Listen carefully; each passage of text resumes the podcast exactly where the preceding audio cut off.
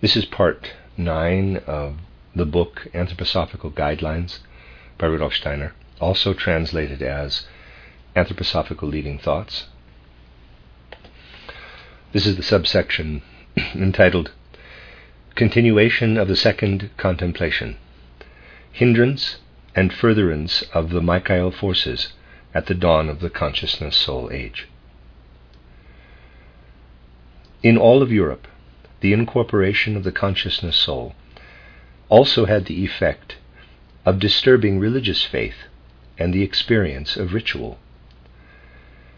At the turn of the 11th and 12th centuries, one sees the advance notices of this disturbance in the appearance of the quote, proofs of God, quote, especially by Anselm of Canterbury.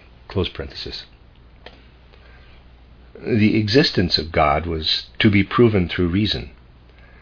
Such a desire could only appear when the old way to experience God with the soul's forces was disappearing.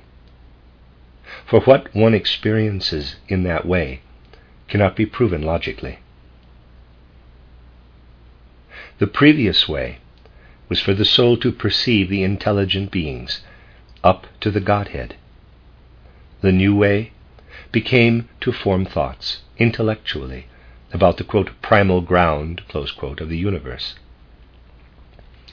The first way was supported by the forces of Michael in the spiritual regions at the periphery of the earth, which equipped the soul with capacities beyond the forces of sense thinking to perceive the intelligent beings in the universe. For the second way, the soul's connection with the Michael forces first had to be accomplished. Extensive areas of human religious life, such as the central teaching of Holy Communion, began to falter. Through Wycliffe and in England, 15th century, to Huss in Bohemia. In Holy Communion, man could find his connection to the spirit world, which was opened to him by Christ, for he was able to unite his being with Christ in such a way that the fact of union through the senses was at the same time a spiritual one. The consciousness of the comprehension or sensitivity soul, also called the intellectual soul, was able to understand this union. For this soul could still conceive of the spirit as well as of matter which were so close that the transition of the one, matter, into the other, spirit, was conceivable. Such ideas should not be so intellectual that they require proof of God's existence. They must be ideas which still have something of imagination. Thereby the active spirit in matter is felt, and in the spirit the striving for matter. Behind ideas of this kind are Michael's cosmic forces. Just consider how much faltered for the human soul during that time, how much of what was related to its most inner and holiest experience. Personalities such as Huss, Wycliffe, and others appeared, in whom the consciousness soul shone brightest, whose soul constitutions strongly united them with the Michael forces, something which would happen to others centuries later. They asserted the consciousness soul's right to vibrantly grasp the religious mysteries. They felt intellectuality, which arose together with the consciousness soul, must be capable of including in its ideas what was achieved through imagination in older times. On the other hand, the human soul's old traditional attitude had lost all its inner strength in the widest circles. What is historically called abuses of the religious life, with which the great Reformation councils occupied themselves at the time of the beginning of consciousness soul's activity, is all related to the lives of those who did not yet feel the consciousness soul within them, but could no longer find something which could give them inner strength and certainty in the comprehension or sensitivity soul, also called the intellectual soul. One can truly say that such historical human experiences as came about in the councils of Constance and Basel illustrate the streaming down of intellectuality toward humanity from the spirit world above. And below the earthly region, with a no longer suitable comprehension or sensitivity soul, intellectual soul. In between, the Michael forces oscillated, looking back at their previous connection to divine spirituality and downward at humanity, which also had that connection, but which now had to move to a sphere in which Michael would have to help spiritually, although he was not yet able to inwardly unite with that sphere. In Michael's efforts, which are necessary in cosmic evolution, but which, nevertheless, are at first a disturbance of the equilibrium in the cosmos, is also the reason for what humanity experienced at that time in regard to the holiest truths. One looks deeply into the characteristics of that age by studying Cardinal Nicholas Cusanus. He references to him in my book titled Mysticism and Modern Thought. His personality is like a signpost of the times. He wanted to enforce viewpoints which would not combat the physical world's evils with fanatical tendencies, but with common sense to get the train of thought back on track.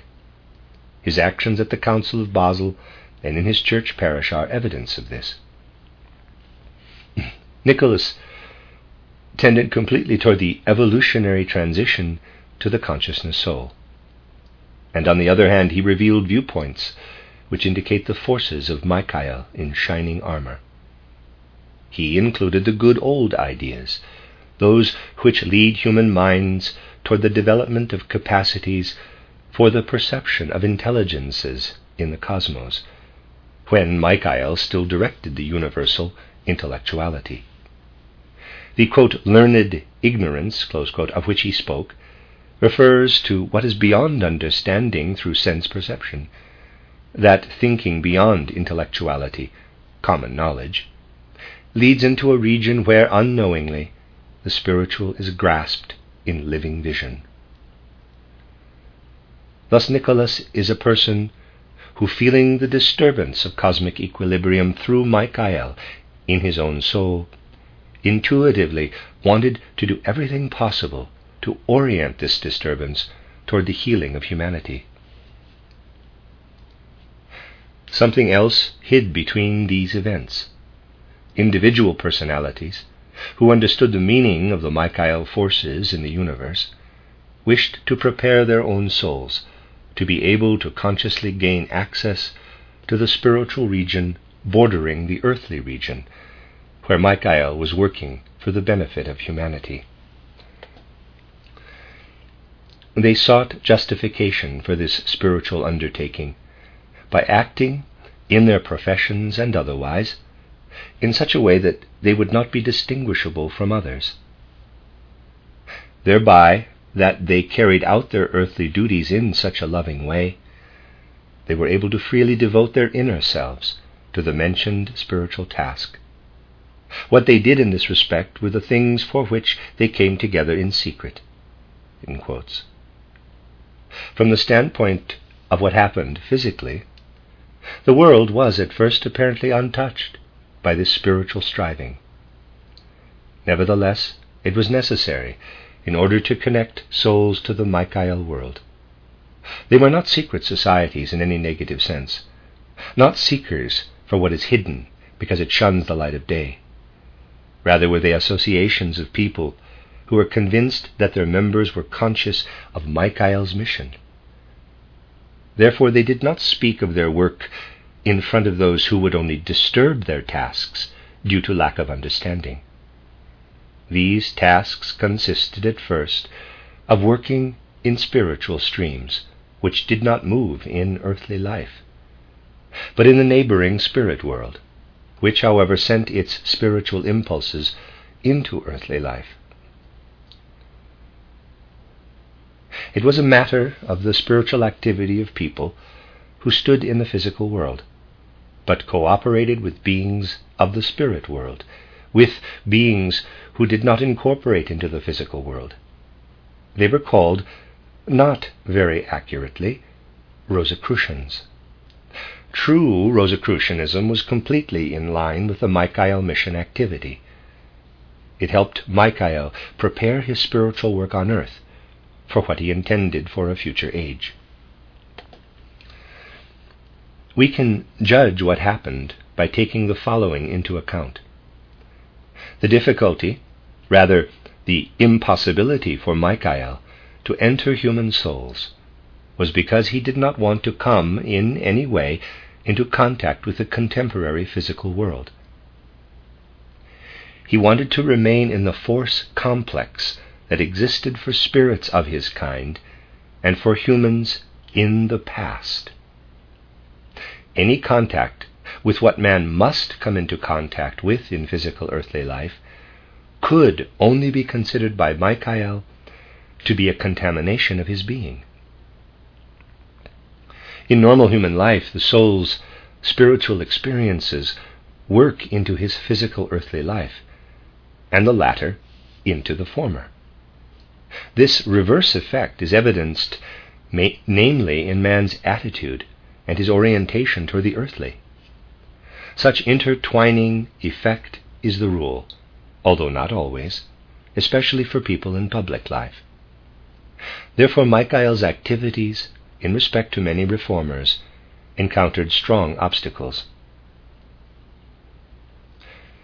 The Rosicrucians overcame these difficulties by keeping their normal lives with their earthly duties totally apart from their work with Michael. When he, with his impulses, encountered what a Rosicrucian had prepared for him in his soul, he found himself in no way exposed to the danger of earthly contact.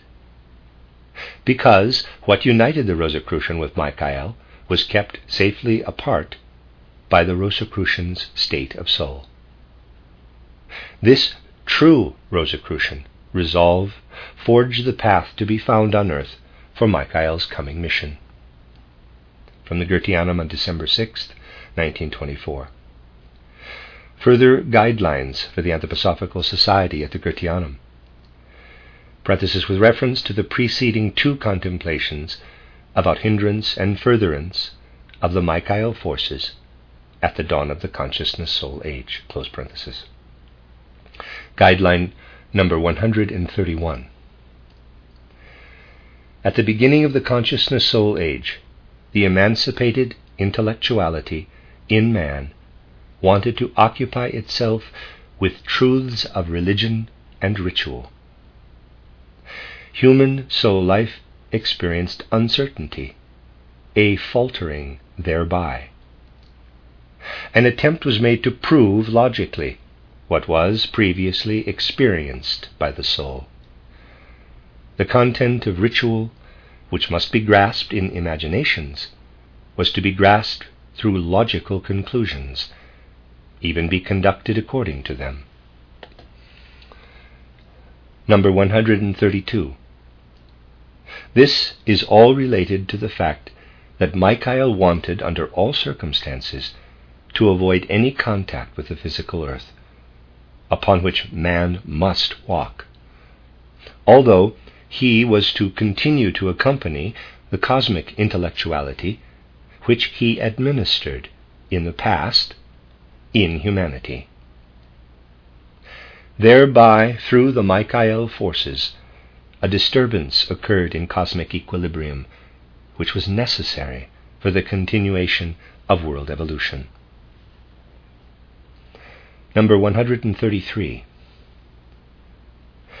Michael's mission was made easier when certain personalities, the true Rosicrucians, organized their normal earthly lives in such a way that they in no way interfered with their inner soul lives. They could therefore develop forces internally through which they could cooperate with Michael spiritually, without him running the danger of being enmeshed in earthly events, which would have been out of the question for him. Subsection Third Contemplation Michael's anxiety about human evolution before the time of his earthly activity. During the development of the consciousness soul age, the possibility of a connection between Michael and humanity in general gradually ceased. Humanized intellectuality intervened. Imaginative ideas, which could show man the essential intelligence in the cosmos, faded away. The possibility for Michael to approach humanity only began during the last third of the 19th century. Previously, this could only happen on the path to true Rosicrucianism. Man looked at nature with his budding intellect. He saw there a physical and an etheric world in which he was absent. Through the great ideas of Copernicus and Galileo, he acquired an image of the external world, but lost his own image. He looked at himself and had no insight into what he is. In the depths of his being, the bearer of his intelligence, his I, awakened. Thus man contained a triplicity, a triplicity. Firstly, that which originally placed his soul spiritual being as a physical etheric entity in the ancient Saturn and Sun times, and thereafter, again and again, in the domain of divine spirituality. That is where the human being and Michael could walk together. Secondly, man carried within him his later physical and etheric being, that which he became during the ancient moon and earth epochs. All that was the work and activity of divine spirituality, which, however, was no longer actively present. It would only become actively present when Christ passed through the mystery of Golgotha.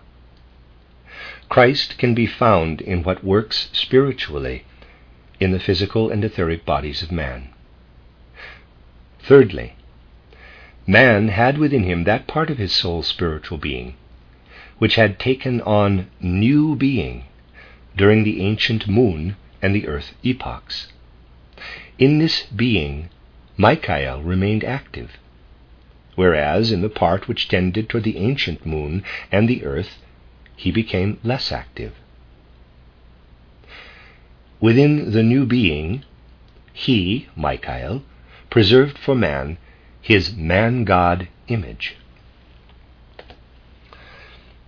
He was able to do this at the dawn of the consciousness soul age. Then man's entire soul spirit reality sank into the physical etheric in order to extract the consciousness soul from it. Man's consciousness rose up brilliantly in respect to what his physical and etheric bodies could tell him about the physical and etheric in nature. His vision diminished, however, concerning what his astral body and his I could tell him about himself. A time came in which man felt that he could no longer have insight about himself.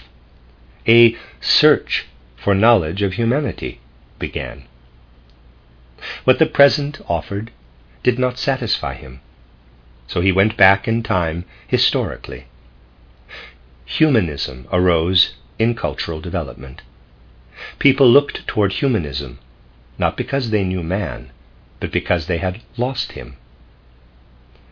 If Erasmus of Rotterdam and others had known man, they would have taken quite a different approach than through what humanism meant for them. Later in Faust, Goethe created a human figure who had completely lost the meaning of humanity. This search for the human being became more and more intense. The only choices were either to dampen one's sense of self or to develop the desire for it as an element of the soul. Up into the 19th century, the best people in European culture developed ideas historical, natural scientific, philosophical, mystical, which indicated efforts to discover the human within a worldview that had become intellectual. Renaissance, spiritual rebirth, humanism hastened, even stampeded in striving for spirituality in a direction in which it was not to be found. And only impotence, illusion, and stupefaction were found in the direction in which it must be sought. Along with this came the breakthrough of the Michael forces in man, in art, in knowledge, only not yet in the renewing forces of the consciousness soul, which meant instability for spiritual life. Michael was directing all his strength backward in cosmic evolution to gain the power needed to hold the quote, dragon quote, in equilibrium under his feet. It was just then, during Michael's striving for power, that the great Renaissance creations took place. But they were a renewal by Michael of the comprehension or sensitivity soul, or intellectual soul, elements, and not the result of new soul forces. Michael was full of anxiety as to whether he would be able to do battle with the dragon for very long, when he saw the attempt to add an image of man similar to the one newly acquired in respect to the natural realm.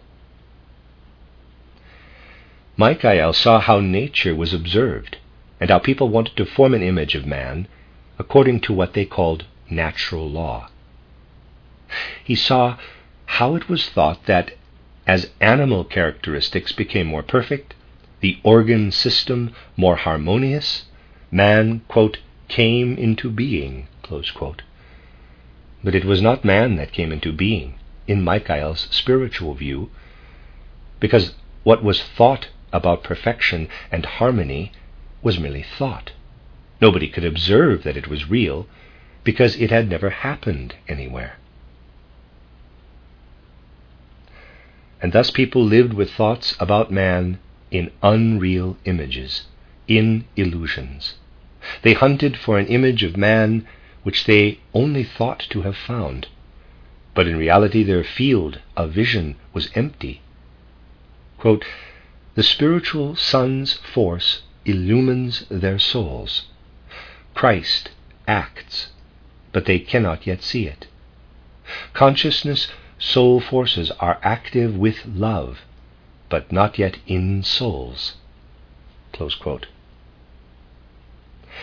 Inspiration can hear something like this as Michael speaks with great anxiety. What if the strength of illusion in man could give the dragon so much power that it was not possible for him, Michael, to maintain the equilibrium.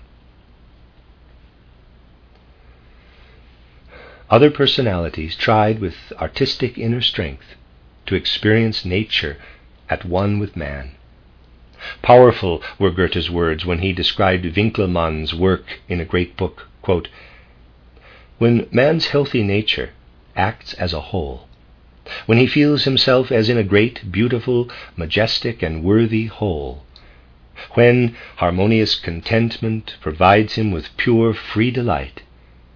Then the universe, if it could feel itself as having reached its goal, would exult and marvel at its own becoming and essence. What Lessing celebrated with passionate spirituality what ensouled the great world view in Herder resounded in Goethe's words. And all of Goethe's creativity is like a many sided manifestation of these words. In his aesthetic letters, Schiller described a perfect man who, as is reflected in these words, contains the universe and realizes it in social contact with others. But from where does this image of man originate? It blazes like the morning sun over the earth in springtime. But for humanity it originated in the Greek idea of man. It was cultivated with a strong inner Michael impulse. But people could only realize this impulse by looking back into the past. Goethe felt an extremely strong conflict with the consciousness soul when he tried to experience man. He sought him in Spinoza's philosophy. But it was during his Italian journey, when he looked into the Greek essence, that he felt he could correctly sense him. He hurried away from the consciousness soul to which Spinoza aspired, and finally arrived at the fading comprehension or sensitivity soul, or intellectual soul. But he was able to inject into his comprehensive view of nature an unlimited amount of that latter soul into the consciousness soul.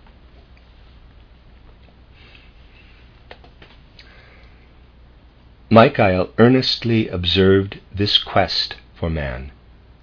But what he meant did enter into human spiritual development the human being who once saw the essential intelligence when Michael still administered it from the cosmos.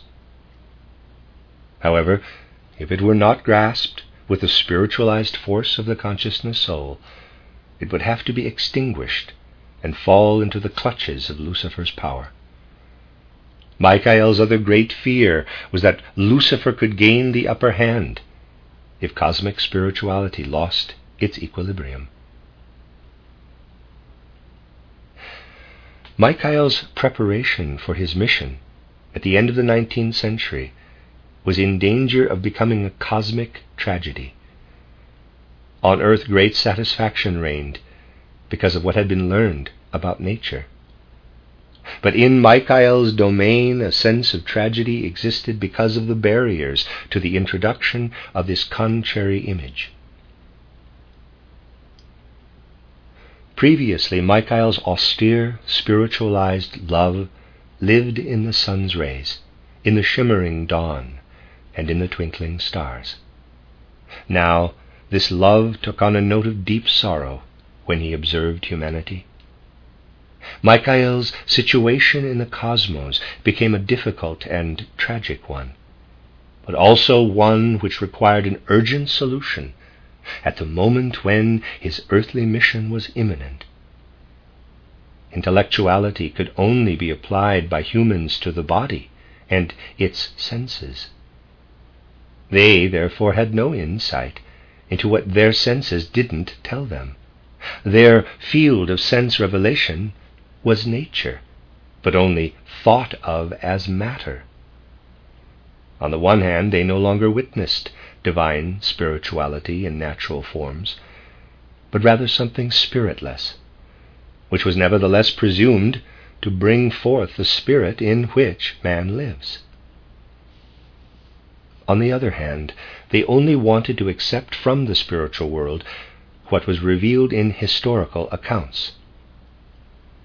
Spiritual observation of the past was just as scorned then as it is now. Only what pertained to the present, where Michael did not enter, still lived in human souls. People were glad to stand on solid ground. They believed this because they did not have to look for what they feared were fantastic assumptions about nature. But Michael was not happy. He had to fight against Lucifer and Ahriman in his own domain. That resulted in great tragic difficulty, because Lucifer could approach people that much easier, to the extent that Michael, who was also protecting the past, had to keep his distance from them. Thus a mighty battle for humanity took place in the spiritual world, immediately bordering the earth between Michael and Lucifer and Ahriman. While on earth man acted contrary to what was beneficial for the development of his soul. Of course, all this is applicable to European and American spiritual life. For Asia, one would have to speak differently. From the Goetheanum, December 14th, 1924. Further guidelines relating to the previous third contemplation. Guideline number 134. At the very beginning of the consciousness soul times, man felt that the previous imaginative image of the human being, his own essence, had been lost. Incapable of finding it in the consciousness soul, he sought it in natural science or history. He wanted the old image of man to arise in him once again. Number 135. He did not, however, arrive at a true feeling for the human being, but rather to illusions. But he did not realize this and saw in them something substantial. Number 136. Therefore, during the time previous to his earthly activity, Michael observed human evolution with sorrow and pain. For man scorned all spiritual contemplation, and therewith cut himself off from what bound him to Michael. Subsection Christmas Contemplation The Logos Mystery The mystery of Golgotha streams into the contemplation of the Michael mystery because of the fact that Michael is the force which leads man to Christ in a wholesome way. But the Michael mission is one which repeats itself rhythmically in cosmic human evolution. It was repeatedly present in its beneficent effect on humanity before the mystery of Golgotha. It was related to all the revelations that the still supra earthly Christ forces were doing for man's evolution. After the mystery of Golgotha, it became subservient to the development of earthly humanity through Christ. It entered into a variegated and progressive form in its repetitions. But just that repetitions. In contrast, the mystery of Golgotha is an all embracing cosmic event which occurred only once during the course of cosmic human evolution.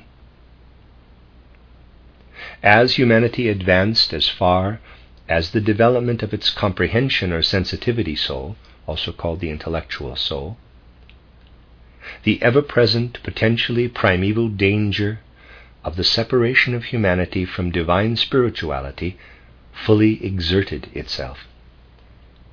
And in the same degree in which the human soul lost its experiencing of the divine spiritual beings, it became immersed in what is today called nature. Man no longer saw the essence of humanity in the divine spiritual cosmos. He saw the works of divine spirituality in the earthly domain. At first, he did not see it in the abstract form in which it is seen today, as physical sense being and events which are condensed into the abstract ideas called natural law. He saw it as a divine spiritual nature. This divine spiritual nature billowed in everything he saw in the emerging and dying out of animals, in the growth and sprouting of the plant world, in the flow of springs and rivers, and in the formation of wind and clouds. He considered all this to be the gestures, deeds, and speech of the godly being, which is the foundation of nature.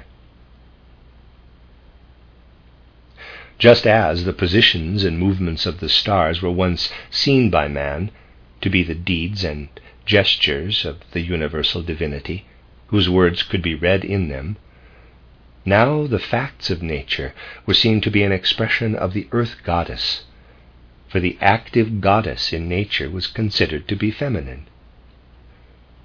Vestiges of this way of thinking as imaginative content of the comprehension or sensitivity soul or intellectual soul were active in the human soul well into the Middle Ages. Knowledgeable people spoke of the deeds of the goddess when they wanted to conceptualize natural events. Only with the gradual emergence of the consciousness soul did this living, soul filled consideration of nature become incomprehensible. And the way in which this was seen in the comprehension or sensitivity soul epoch, or intellectual soul epoch, is reminiscent of the is reminiscent of the Persephone myth, with the mystery that is at its foundation. Demeter's daughter Persephone is forced by the god of the underworld to follow him into his kingdom. It turns out that she must spend only half of the time in the underworld and the other half in the overworld. This myth expresses with great force how once in the remote past the evolution of the world was revealed through dreamlike clairvoyance. In primeval times, creative activity originated in the Earth's surroundings. The Earth itself was still in the process of becoming. It formed its being in cosmic evolution from the activities of its surroundings. the divine spiritual beings of the cosmos crafted its being. When the earth was sufficiently developed to be an independent cosmic body, divine spirituality came down to it from the cosmos and became earthly divinity. The dreamlike clairvoyance of humanity of that time knew and saw this fact. The Persephone myth is what remains of that knowledge. But what also remained was how humanity sought knowledge of nature until well into the Middle Ages. For one did not yet seek it by means of sense impressions, as was later the case. That is, according to what appears on the earth's surface, but according to the forces that work up from the depths of the earth. And these, quote, forces of the depths, close quote, the, quote, forces of the underworld, quote, were observed in conjunction with the effects of the stars and elements of the earth's surroundings. The plants grew there in a diversity of forms, and revealed themselves in their many colored variety. The sun, moon, and star forces worked in them together with the forces of the earth's depths. Minerals, which were penetrated by what did become earthly from cosmic being, provided the basis for this. Rocks sprang up from the underworld only through the heavenly forces which had become earthly. The animal world had not absorbed the underworld forces. It arose only through the active cosmic forces in the earth's surroundings. It thanks the sun forces streaming down to the earth for its becoming, capacity for nourishment, and movement. It reproduces under the influence of the moon forces streaming to the earth. It appears in many forms and species because the constellations act in the most varied way from the universe in shaping animal life. But the animals are only put down on the earth from the universe. With their dim consciousness, they only participate in earthly matters. With their genesis, their growth, in fact, with everything they are, which allows them to perceive and move, they are not earthly beings. This sublime concept of the earth's evolution once lived in humanity. What intruded in the Middle Ages left only a vestige of this concept as recognizable. In order to achieve knowledge of all this, one must be able to view the remote past with visionary knowledge. Because even using the existent physical documentation, only he can perceive what existed in human souls who can do so with spiritual vision. Humanity is not able to hold the earth at arm's length to the extent the animals do. In saying this, one approaches the mystery of humanity as well as that of the animal world. These mysteries were reflected in the animal cults of ancient peoples, especially those of the Egyptians. They saw in the animals beings which are guests on the earth, in which one could visualize the beings and activities of the spiritual world that surrounds the earth. And in the connection of the human form with the animal form, which was portrayed in pictures, they visualized the form of those elementary intermediate beings, who, although in the evolutionary process of becoming human, did not enter the earth's domain in order not to become human. Such elementary intermediate beings do exist. The Egyptians were only showing what they saw when they created images of them. But such beings do not have the full self consciousness of humanity. In order to achieve that, the human being had to stride the earth so completely that he absorbed something of the earth essence into his own essence. He had to be exposed to the fact that in this earthly world, the divine spirituality to which he was bound was present, but only in its effects. And just because only these effects, torn loose from their source, were present, the Luciferic and Ahrimanic beings gained access. Therefore, it was necessary for man to make way for Lucifer's and Ahriman's forcibly interjected activities in a part of his evolution, the earthly part. This was possible without man being separated from what remained of his connection to divine spirituality as long as he had not yet advanced, advanced to the development of his comprehension or sensitivity soul, or intellectual soul. What occurred then was a corruption of his physical, etheric, and astral bodies. An older science knew this as something vital for the human being. It knew that it was necessary in order that consciousness advance to self consciousness in man in the teaching carried out in the places founded by Alexander the Great, an Aristotelianism existed, which, rightly understood, contained an essential element of this corruption in its psychology.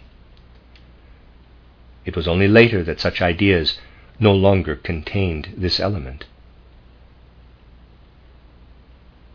In the time before the development of the comprehension or sensitivity soul, or intellectual soul, the force of his divine spiritual origin was still so interwoven in man that these forces streaming to the earth from their cosmic home could hold the intervening Luciferic and Ahrimanic powers in check, in equilibrium.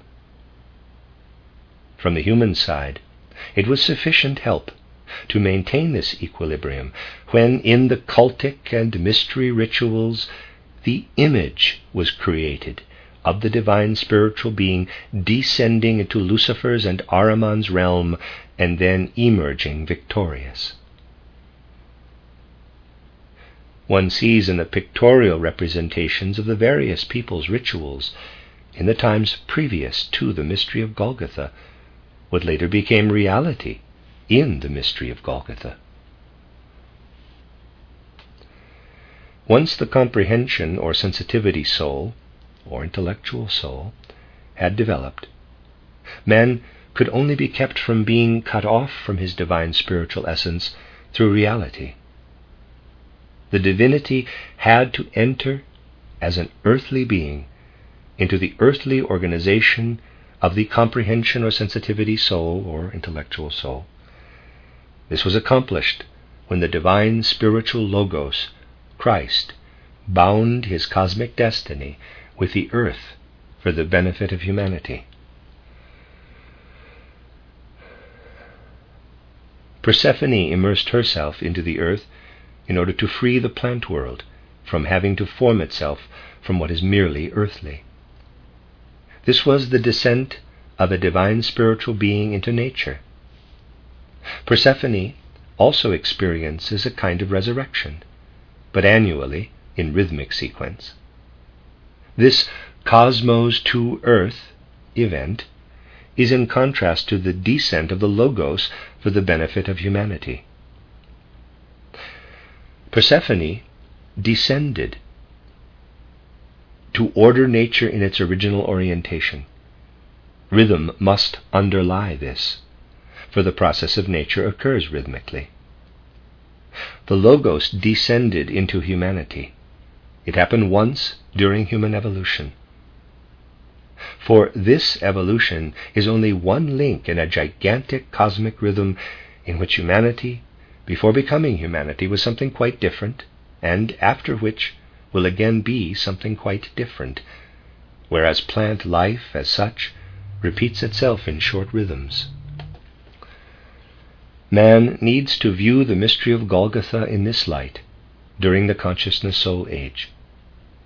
For during the comprehension or sensitivity soul age or intellectual soul age, the severance of humanity from divine spirituality would have been a danger had the mystery of Golgotha not occurred. In the consciousness soul age, a complete darkening of the spiritual world in man's consciousness would have had to occur if the consciousness soul did not sufficiently strengthen itself for man to be able to look back with insight at his divine spiritual origin. If he can, though, he finds the cosmic Logos as the being which can lead him back. He pervades himself with the powerful image which reveals what happened on Golgotha. And the beginning of this understanding is the love filling is the love filled grasping of the cosmic consecration night. Christmas Eve, which is festively commemorated every year. For the strengthening of the consciousness soul, which initially receives intellectuality, takes place when it allows warm love to enter into that coldest soul element. This warm love is most enhanced when it is applied to the child Jesus who appears on earth on the cosmic consecration night. Therewith man lets the highest earthly spiritual event, which was at the same time a physical one, work on his soul. He has started on the path of taking Christ into himself.